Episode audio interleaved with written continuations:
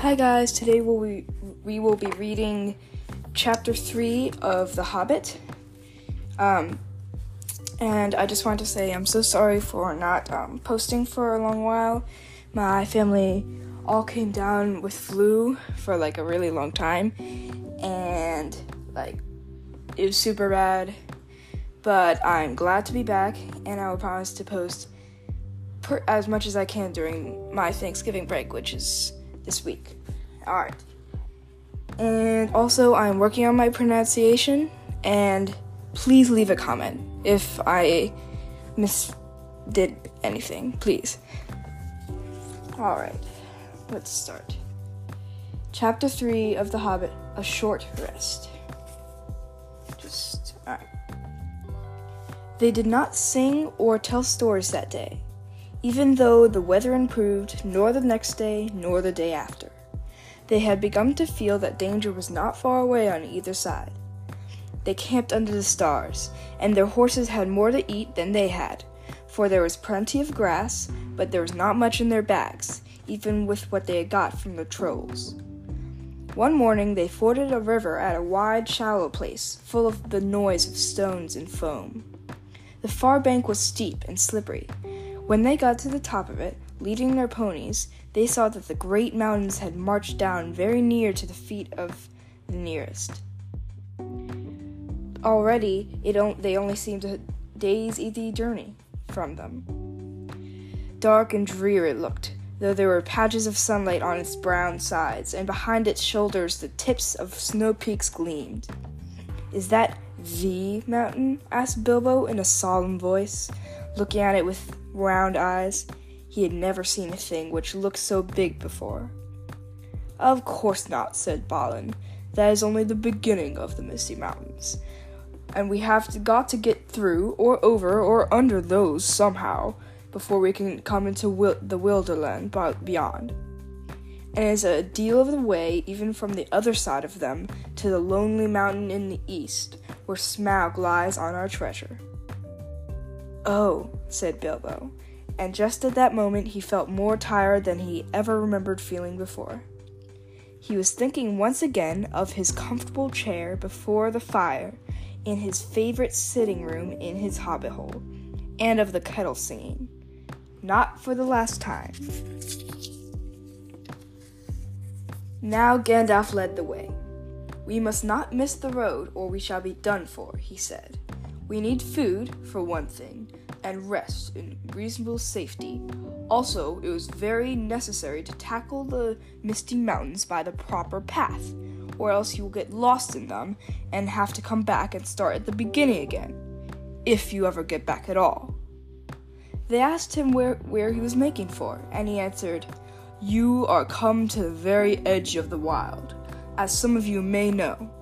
Hidden somewhere ahead of us is the fair valley of Rivendell where Elrond lives in the last homely house. I sent a message by my friends, and we are expected. That sounded nice and comforting, but they had not got yet got there yet, and it was not so easy as it sounds to find the last homely house west of the mountains. There seemed to be no trees and no valleys and no hills to break the ground in front of them, only one vast slope going slowly up and up and up to meet the feet of the nearest mountain. A wide land, the color of heather and crumbling rock, with patches and slashes of grass green and moss green showing where water might be. Morning passed, afternoon came, but in all the silent waste there was no sign of any dwelling. They were growing anxious, for they now saw that the house might be hidden anywhere between them and the mountains. They came on unexpected valleys, narrow with deep, steep sides, that opened suddenly at their feet, and they looked down surprised to see trees below them and running water at the bottom. There were gullies that they could almost leap over, but very deep with waterfalls in them. There were deep ravines that no one could neither dr- jump over or climb into. There were bogs, some of the green, pleasant th- places to look at. But with flowers, sorry, with flowers growing bright and tall, but a pony that walked there with a pack on its back would never have come out again. Indeed, it was a much wider land from the ford to the mountains than ever you would have guessed. Bilbo was astonished. The only path was marked with white stones, some of which were small, and others were half covered with moss or heather. Altogether, it was a very slow business following the track, even guided by Gandalf, who seemed to know his way about pretty well. His head and beard wagged this way and that as he looked for the stones, and they followed his lead, but they seemed no nearer to the end of the search when the day began to fail. Tea time had long gone by, and it seemed supper time would soon do the same. There were moths fluttering about, and the light became very dim, for the moon had not yet risen. risen. Bilbo's pony began to stumble over roots and stones. They came to the edge of a steep fall on the ground so suddenly that Gandalf's horse nearly slipped down the slope. Here it is at last, he called, and the others gathered round him and looked over the edge. They saw a valley far below. They could hear the voice of hurrying water in a rocky bed at the bottom. The scent of trees was in the air, and there was a light on the valley side across the water. Bilbo never forgot the way they slithered and slipped in the dusk down the steep, zigzag path into the secret valley of Rivendell. The air grew warmer as they got lower, and the smell of the pine trees made him drowsy so that every now and again he nodded and nearly fell off or bumped his nose on the no- pony's neck. Their spirits rose as they went down and down. The trees changed from to beech and oak, and there was a comfortable feeling in the twilight. The last green had almost faded out of the grass when the, at last they came at length to an open glade not far above the banks of the stream. Hmm, it smells like elves, thought Bilbo, and he looked up at the stars. They were burning bright and blue. Just then there came a burst of song like laughter in the trees. Oh, what are you doing? And where are you going? Your ponies need shoeing, the river is flowing. Oh, tra la la lolly, here down in the valley. Oh, what are you seeking? And where are you making? The faggots are reeking, the pa- bannocks are baking. Oh, trill-lolly, the valley is jolly. Ha ha! Oh, where are you going, with beards all a wagging? No knowing, no knowing what brings Mr. Baggins and Balin and Dwalin down into the valley in June. Ha ha! Oh, will you be staying, or will you be flying? Your ponies are straying, the daylight is dying. To fly would be folly, to stay would be jolly. And listen and hark till the end of the dark to our tune. Ha! So they laughed and sang in the trees, and pretty fair nonsense, I dare say you'd think it. Not that they would care, they would only laugh all the more if you told them so. They were elves, of course. Soon Bilbo caught glimpses of them as the darkness deepened.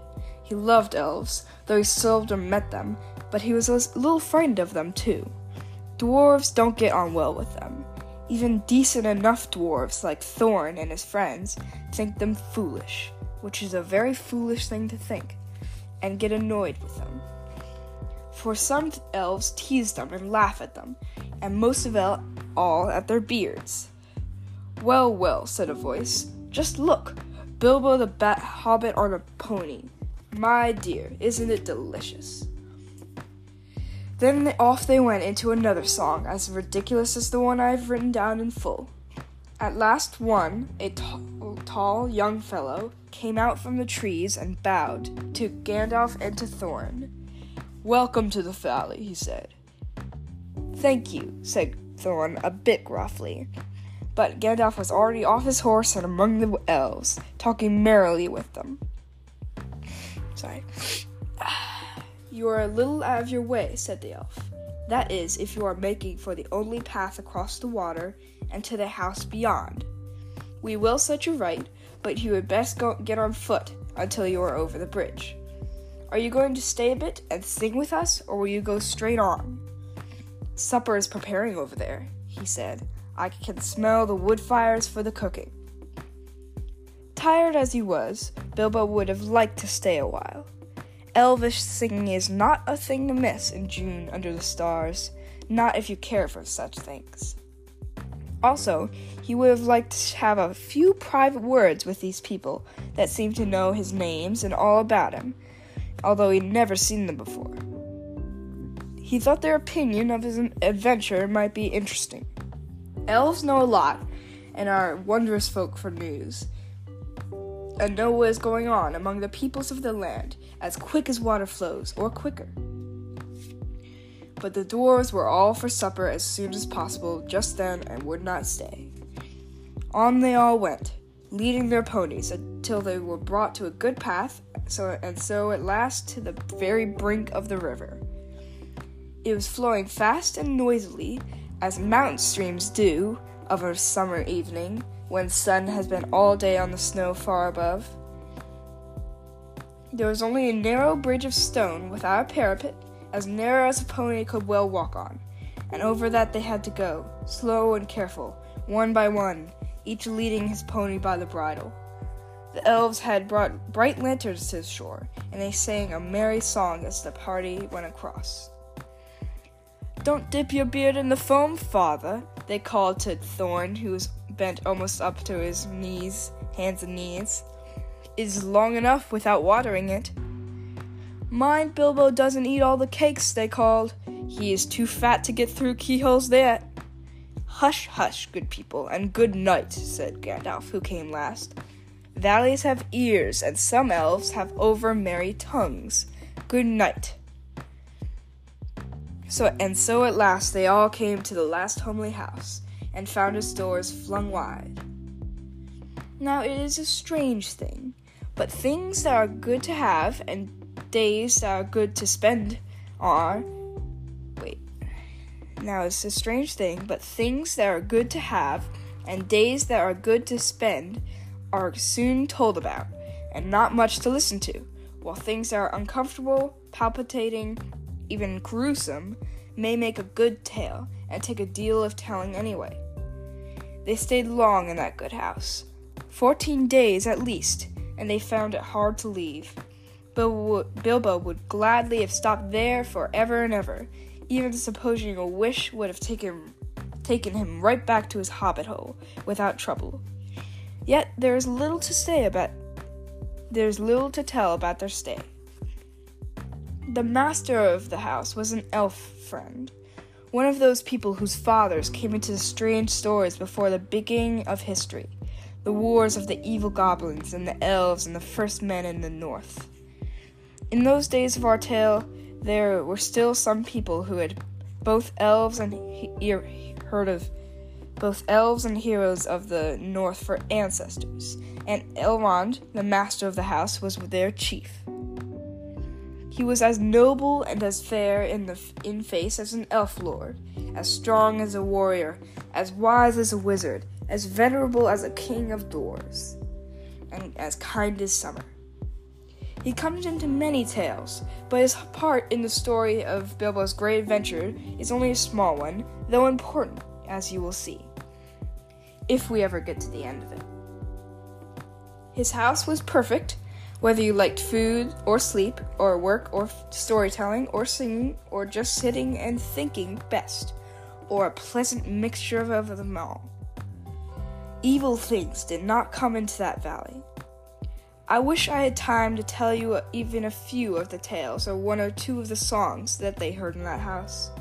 All of them, the ponies as well, grew refreshed and strong in a few days there. Their clothes were mended as well as their bruises, their tempers, and their hopes. Their bags were filled with food and provisions light to carry, but strong to bring them over the mountain passes.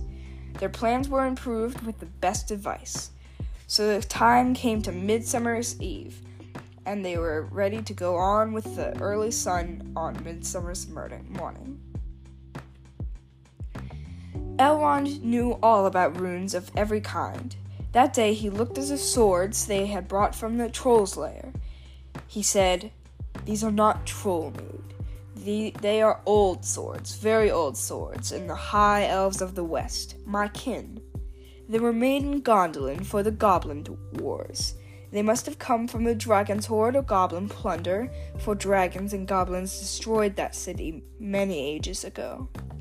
This thorn, the rune's name Orcrist, the goblin cleaver, in the ancient tongue of Gondolin, it was a famous blade. This Gandalf was Glamdring, foe hammer that the king of Gondolin once more. Keep them well. Whence did the trolls get them, I wonder? said Thorn, looking at his new sword with new interest. I could not say, said Elrond, but one may guess that your trolls had plundered other plunderers or come on the remnants of old robberies in some hold in the mountains. I've heard that there are still forgotten treasures of old to be found in the deserted ga- caverns of the mines of Moria since the Dwarf and Goblin War. Thorn pondered these words. I will keep so- this sword in honor, he said. May it soon cleave goblins once again. A wish that is likely to be granted soon enough in the mountains, said Elrond. But show me now your map. He took it and gazed long at it, and he shook his head, for if he did not altogether approve of dwarves and their love of gold, he hated dragons and their cruel wickedness, and he grieved he grieved to remember the ruin of the town of Dale, and its merry bells, and the burned banks of the bright river running. The moon was shining in a broad silver crescent. He held up the map, and the white light shone through it. What is this? he said. There are moon letters here, beside the plain moons which say, Five feet hide the door, and three may walk abreast. What are moon letters? asked the hobbit, full of excitement. He loved maps, as I have told you before, and he also liked runes and letters and cunning handwriting, though when he wrote himself it was a bit thin and spidery. Moon letters are m- rune letters, but you cannot see them, said Elrond not when you look straight at them. They can only be seen when the moon shines behind them, and what is more, with the more cunning sort, it must be a moon of the same shape and season as the day when they were written. The dwarves invented them, and wrote them with silver pens, as your friends could tell you. There must have been, these must have been written on a midsummer's eve in a crescent moon, a long time ago. What do they say? asked Gandalf and Thorn together, a bit vexed perhaps that even Elrond should have found this out first, though really there had not been a chance before, and there not would and there would not have been another until goodness knows when. Stand by the gray stone when the thrush knocks, read read El- Elrond, and the setting sun with the last light of Durin's day will shine upon the keyhole. Durin, Durin, said Thorn. He was the father of the fathers of the eldest race of dwarves, the Longbeards, and my first an- ancestor. I am his heir. Then what is Durin's day? asked Elrond. The first day of the dwarves' new year. It is all know is. Sorry. Just check it. I gotta check how long. With oh wow, we only have like a page left. All right is, as all should know, the first day of the last moon of autumn on the threshold of winter. We still call it Durin's Day when the last moon of autumn and the sun are in the sky together. But this will not help us much, I fear, for it passes our skill in these days to guess when such a time will come again. That remains to be seen, said Gandalf. Is there any more writing? None to be seen by this moon, said Elrond, and he gave the map back to Thorn. And then they went down to the water to see the elves dance and sing upon the midsummer's eve. The next morning was a midsummer's morning as fair and fresh as could be dreamed. Blue sky and never a cloud, and the sun dancing on the water. Now they rode away amid songs of farewell and good speed, with their hearts ready for more adventure, and with a knowledge of the road they much must follow over the misty mountains to the land beyond.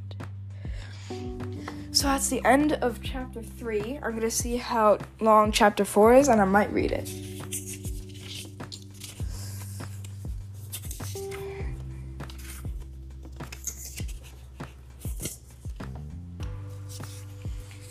Um, let's see.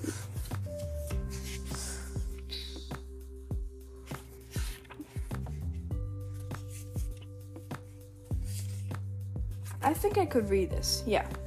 I'm gonna read it. Chapter 4 Overhill and Underhill. There were many paths that led into these mountains, and many passes over them. But most of the paths were cheats and deceptions and led nowhere or to bad ends, and most of the passes were infested by evil things and dreadful dangers. The dwarves and the hobbit helped by the wise advice of Elrond and the knowledge and memory of Gandalf, took the right road and the right pass. Long days after they had climbed out of the valley and left the last homely house miles behind, they were still going up and up and up. It was a dark and it was a hard path and a dangerous path, a crooked way and a lonely and a long. Now they could look back over the lands they had left laid out behind them far below. Far, far away in the west, where things were blue and faint, Bilbo knew there lay his own country of safe and comfortable things, and his little hobbit hole. He shivered.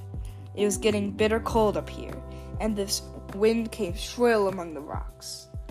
Boulders, too, at times came galloping down the mountain sides, let loose by midday sun upon the snow and passed among them, which was lucky, or over the heads, which was alarming.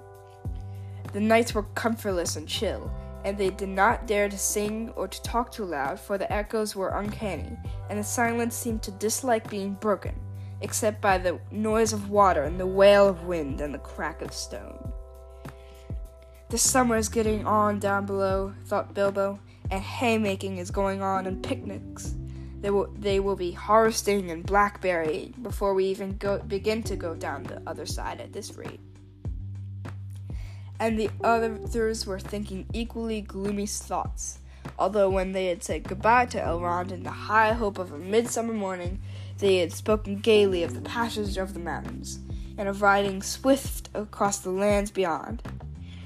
They had thought of coming to the secret door on the lonely mountain, perhaps that very next last moon of autumn, and perhaps it will be Durin's Day, they had said. Only Gandalf had shaken his head and said nothing. Dwarves had not passed that way for many years, but Gandalf had, and he knew how evil and danger had grown and thr- thriven in the wild, since the dragons had driven men from the lands, and the goblins had spread in secret after the Battle of the Mines of Moria. Even the good plans of wise wizards like Gandalf and of good friends like Elrond can go astray, sometimes when you are off on dangerous adventures over the edge of the wild, and Gandalf was a wise enough wizard to know it. Sorry, got a bit of stuff. Alright. He knew that something unexpected might happen, and he hardly do- dared to hope that they would pass without fearful adventure of those great tall mountains, with lonely peaks and valleys where no king ruled. They did not. All was well until one day they met a thunderstorm. More than a thunderstorm, a thunder battle. You know how terrific a really big thunderstorm can be down in the land and in a river valley, especially at times when two great thunderstorms meet and clash. More terrible still are thunder and lightning in the mountains at night, when storms come up from east and west and sh- make war. The lightning splinters on the peaks, and rocks shiver, and great crashes split the air and go rolling and tumbling into every cave and hollow, and the darkness is filled with overwhelmingly noise and sudden light. Bilbo had never seen or imagined anything of the t- kind. They were high up in a narrow place, with a dreadful fall into a dim valley at one side of them. There they were sheltering under a hanging rock for the night, and he lay beneath a blanket and shook from head to to- toe. Sorry. When he peeped out in the lightning flashes, he saw that across the valley the stone giants were out, and they were hurling rocks at another for a game, and c- catching them and tossing them down into the darkness where they smashed among the trees far below, or splintered into little bits with a bang. There came a wind and a rain, and the wind rip- whipped the rain, and the hail came about in every direction, so that an overhanging rock was no protection at all. Soon they were getting drenched, and their ponies were standing with their heads down and their tails between their legs, and some of them were whinnying with fright. They could hear the giants guffawing and shouting all over the mountainsides. This won't do at all, said Thorin. If we don't get blown off or drowned or struck by lightning, we shall be picked up by some giant and kicked sky high for a football. Well, if you know of anywhere better, take us there, said Gandalf, who was feeling very grumpy and was far from happy about the giants himself. The end of their argument was that they sent Fili and Kili to look for a better shelter. They had very sharp eyes, and being the youngest of the dwarves by some fifty years, they usually got these sort of jobs. When everybody could see that there was absolutely no use sending Bilbo.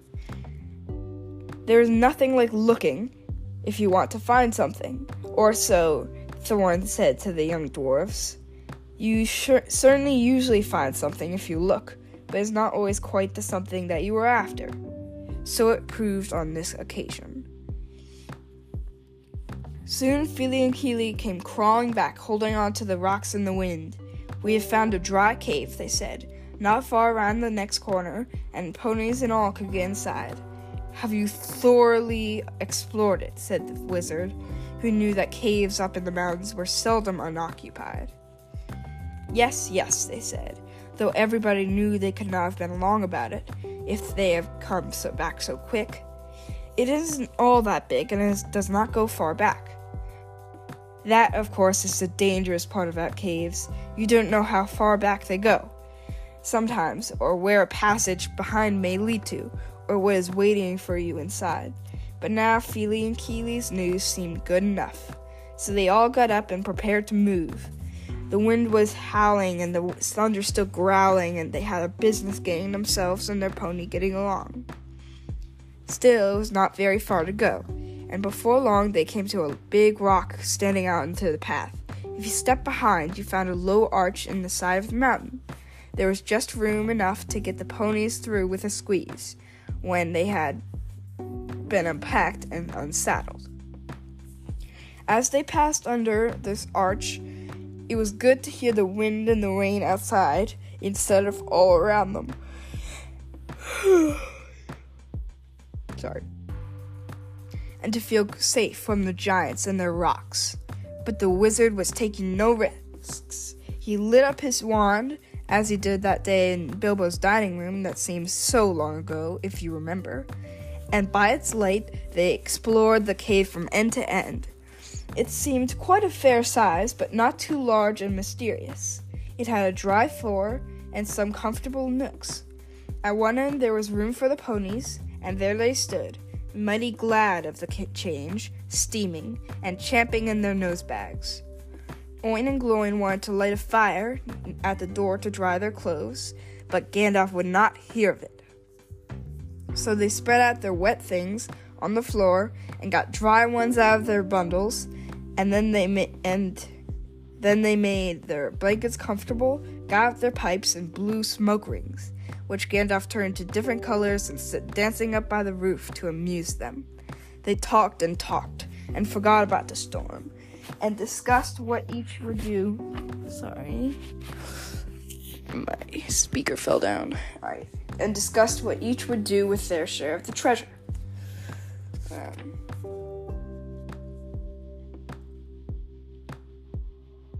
when they got it, which at the moment did not seem so impossible. And so they dropped off to sleep one by one. And that was the last time that they used the ponies' packages, baggage, baggages, tools, and paraphernalia that they had brought with them. It turned out a good thing that night that they had brought Bil- little Bilbo with them, after all, for somehow he didn't, could not go to sleep for a long while, and when he did sleep, he had very nasty dreams. He dreamed that a crack in the wall had at the back of the cave got bigger and bigger and opened wider and wider, and he was very afraid but could not call out or do anything but lie and look. Then he dreamed that the floor of the cave was giving way, and he was slipping, beginning to fall down, down, down, goodness knows where to. After that, he woke up with a horrible start and found that the part of his dream was true. A crack had opened up at the back of the cave, and already was a wide passage. He was just in time to see the last of the pony's tails disappearing into it. Of course, he gave a very loud yell, as loud a yell as a hobbit can give, which is surprising for their side. Out jumped the goblins, big goblins, great ugly looking goblins, lots of goblins, before you could say rocks and blocks. There were six to each dwarf at least, and two even for Bilbo. And they were all grabbed and carried through the crack before you could say tinder and flint. But not Gandalf. Bilbo's yell had done that much good.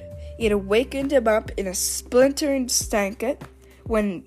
I'm so sorry. Bilbo's yell had done that much good.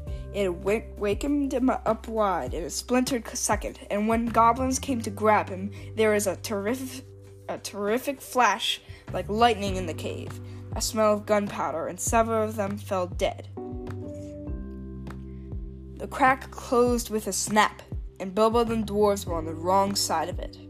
Where was Gandalf? Of that neither the goblins they nor the goblins had any idea, and the goblins did not wait to find out.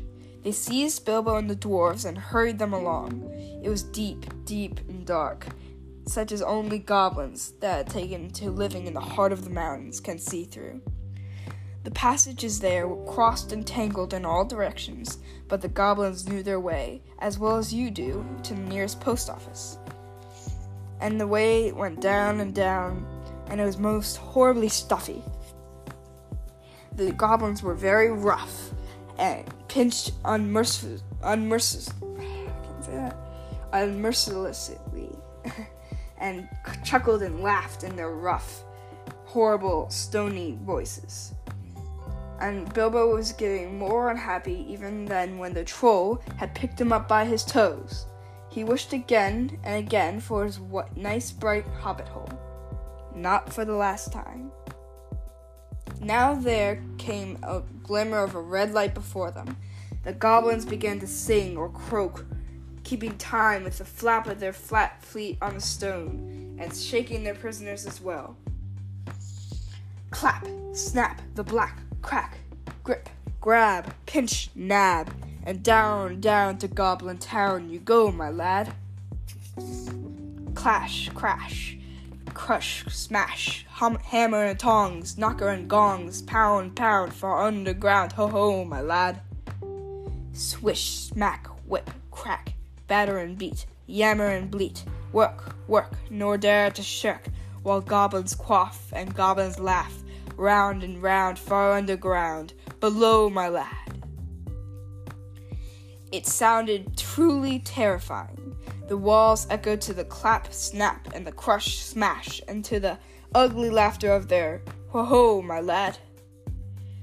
The general meaning of the song was only too plain, for now the goblins took out whips and whipped them with a swish smack, and set them running as fast as they could in front of them. And more than one of the dwarfs were already yammering and bleeding like anything when they stumbled into a big cavern.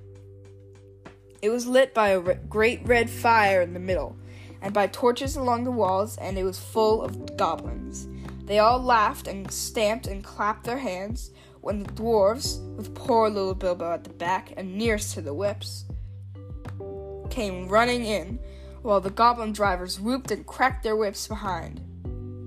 The ponies were already there, huddled in a corner, and there were all the back baggages and packages laid lying broken open, and being rummaged by goblins, and smelt by goblins, and fingered by goblins, and quarreled over by goblins. I'm afraid that was the last they ever saw of those excellent little ponies, including a jolly little sturdy white fellow that Gandalf, uh, that Elrond had lent to Gandalf, since his horse was not suitable for the mountain paths. For goblins eat horses and ponies and the and donkeys and mu- other much more dreadful things. And they are always hungry.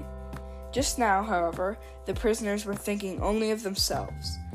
The goblins chained their hands behind their backs and linked them all together in a line, and dragged them down to the far end of the cavern, with little Bilbo tugging at the end of the row. There in the shadows, on a large flat stone, sat a tremendous goblin with a huge head and armed goblins were standing round him, carrying the axes and the bent swords which they use. Now, goblins are cruel, wicked, and bad hearted. They make no beautiful things, but they make many clever ones. They can tunnel a mine as well as any but the most skilled dwarves, but and when they trick to trouble, though, though they are usually untidy and dirty. Hammers, axes, swords, daggers, pickaxes, tongs, and also instruments of torture they make very well, or get other people to make them to their design. Prisoners and slaves that have to work till they die for want of air and light. It is not unlikely that they invented some of the machines that have since troubled the world, especially the ingenious devices for killing large numbers of people at once, for wheels and engines and explosions, always delighted them and also not working with their own hands more than they could help. But in those days and those wild parts, they had not advanced, as it is called, so far. They did not hate dwarves especially, no more than they hated everything and everybody, especially and particularly the orderly and prosperous. In some parts, wicked dwarves had even made alliances with them. But they had a special grudge against Thorin's people, because of the war which you have heard mentioned, but which does not come into this tale. And anyway, goblins don't care what they catch, as long as it is done smart and secret, and the prisoners are not able to defend themselves. Who are these miserable persons? said the great goblin. Dwarves, and this, said one of the drivers, pulling at Bilbo's chain so that he fell forward onto his knees. We found them sheltering in our front porch. What do you mean by it? said the great goblin, turning to Thorin. Up to no good, I'll warrant. Spying on the private business of my people, I guess. Thieves, I should not be surprised to learn. Murderers and friends of elves, not unlikely. Come, what have you got to say? Thorn the dwarf at your service, he replied. It was merely a polite nothing of the things which you suspect and imagine, we had no idea at all. We sheltered, we sheltered from a storm in what seemed a convenient cave and unused. Nothing was further from our thoughts than inconveniencing goblins in any way whatsoever. That was true enough. Um, so the great, great goblin. So you say. May I ask what you were doing up in the mountains at all? And what, where you were coming from and where you were going to? In fact, I should like to know all about you. Not that it will do you any much good, Thorin Oakenshield. I know too much about your folk already. But let's have the truth, or I will prepare something particularly nasty for you. We were on a journey to visit our re- relatives, our nephews and nieces, and first and second and third cousins, and the other descendants of our grandfathers who live on the east side of these truly hospitable mountains, said Thorin, not quite knowing what to say all at once in a moment, when obviously the exact truth would not do at all. I'm just checking how many pages we have left. Okay. Two pages. Alright. He is a liar, oh truly tremendous one, said one of the drivers. Several of our people were struck by lightning in the cave when we invited these creatures to come below, and they are dead as stones. Also, he has not explained this. He held out the sword which Thorn had worn, the sword which came from the troll's lair. The great goblin gave a truly awful howl of rage when he looked at it, and all his soldiers gnashed their teeth, clashed their swords, and stamped. They knew the sword at once. It had killed hundreds of goblins in its time, when the fair elves of Gondolin hunted them down in the hills or did battle before their walls. They called it Orcrist, Goblin Cleaver. But the goblins simply called it Biter. They hated it and hated worse anyone that carried it. Murderers and elf friends, the great goblin sh- shouted. Slash them, beat them, bite them, gnash them, take them far away to dark holes full of snakes, and never let them see the light again. He was in such a rage that he jumped off the, his seat and rushed himself at Thorn with his mouth open. Just at that moment, all the lights in the cavern went out, and the great fire went off poof into a shower of blue glowing smoke right up to the roof that scattered piercing white sparks all among the goblins.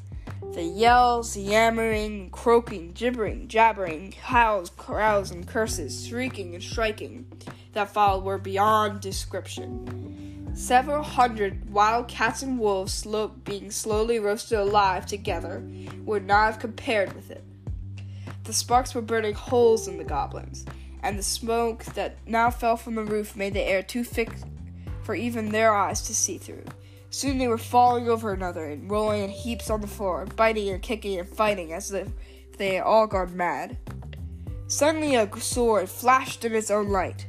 Bilbo saw it go right through the great goblin as he stood dumbfounded in the middle of his rage. He fell dead, and the goblin soldiers fell, fled before the sword, shrieking into the darkness. The sword went back into its sheath. Follow me quick, said a voice fierce and quiet, and before Bilbo understood what had happened, he was trotting along again, as fast as he could trot, at the end of the line, going down more dark passages with the yells of the Goblin Hall growing fainter behind him. A pale light was leading them on. Quicker, quicker, said the voice. The torches will be soon relit.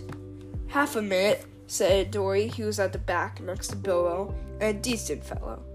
He made the hobbit scramble on his shoulders as best he could with his untied hands, and off they all went at a run, with a clink clink of chains, and many a stumble, since they had no hands to steady, steady themselves with. Not for a long while did they stop, and by that time they must have been right down into the very mountain's heart. Then Gandalf lit up his wand. Of course it was Gandalf. But just then they were too busy to ask how he got there. He took out his sword again, and again it flashed in the dark by itself. It burned with a rage that made a gleam of goblins were about. Now it was bright as blue flame for delight in killing the great lord of the cave.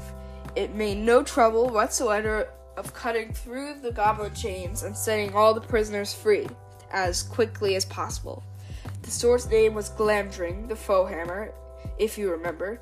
The goblins just call it beater, and hated it worse than biter, if possible. Orcrist, too, had been saved, for Gandalf had brought it along as well, snatching it from one of the terrified guards. Gandalf thought of most things, and though he could not do everything, he could do a great deal for friends in a tight corner.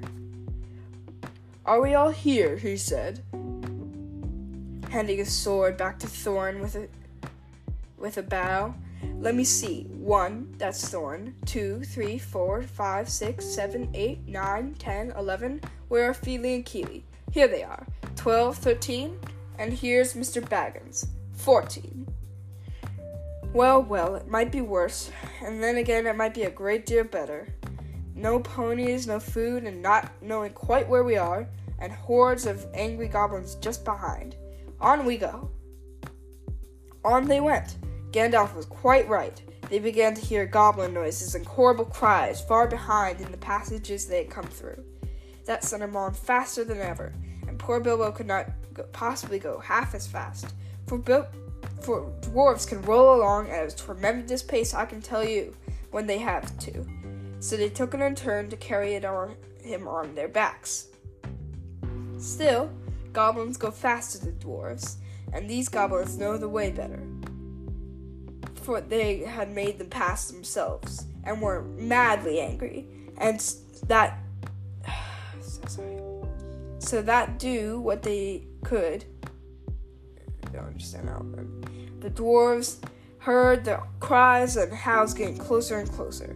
Soon they could hear even the flap of goblin feet, many, many feet, which seemed only round the last corner. The blink of red torches could be seen behind them in the tunnel they were following, and they were getting deadly tired. Why, oh, why did I ever leave my hobbit hole? said poor Mr. Baggins, bumping up and down on Bombur's back. Why, oh, why did I ever bring a wretched little hobbit on a treasure hunt? said poor Bomber, who was fat and staggered along with the sweat dripping down his nose in his heat and terror. At this point, Gandalf fell behind, and Thorin with him. This turned a shout sharp Turner. About turn, he shouted. Draw your sword, Thorin. Thorin. There was nothing else to be done, and the goblins did not like it. They came scurrying around the corner in full cry, and they found Goblin Cleaver and Foe Hammer shining cold and bright right in their astonished eyes. The ones in front dropped their torches and gave one yell before they were killed. The ones behind yelled still more and leaped back, knocking over those that were running after them. Biter and beater, they shrieked, and soon they were all in confusion, and most of them were hustling back the way they had come. It was quite a long while before any of them dared to turn that corner.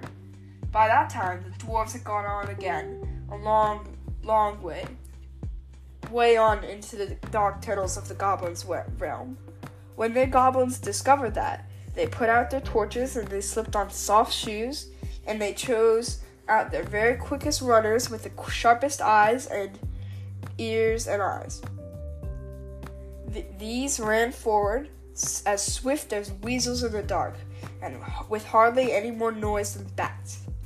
That is why neither, neither Bilbo nor the dwarves not even Gandalf heard them coming. Nor did they see them, but they were seen by the goblins that ran sw- silently up, up behind, for Gandalf was letting his wand give along out a faint light to help the dwarves as they went along. Quite suddenly, Dori, now at the back again carrying Bilbo, was grabbed from behind in the guard- dark. He shouted and fell, and the hobbit rolled off his shoulders into blackness bumped his head on hard rock, and remembered nothing more. That is the end of chapter 4. Again, I'm so sorry if my pronunciation isn't the best. I am still working on it, and I will definitely do that, uh, do better in the future. Hope you enjoyed this episode. Bye.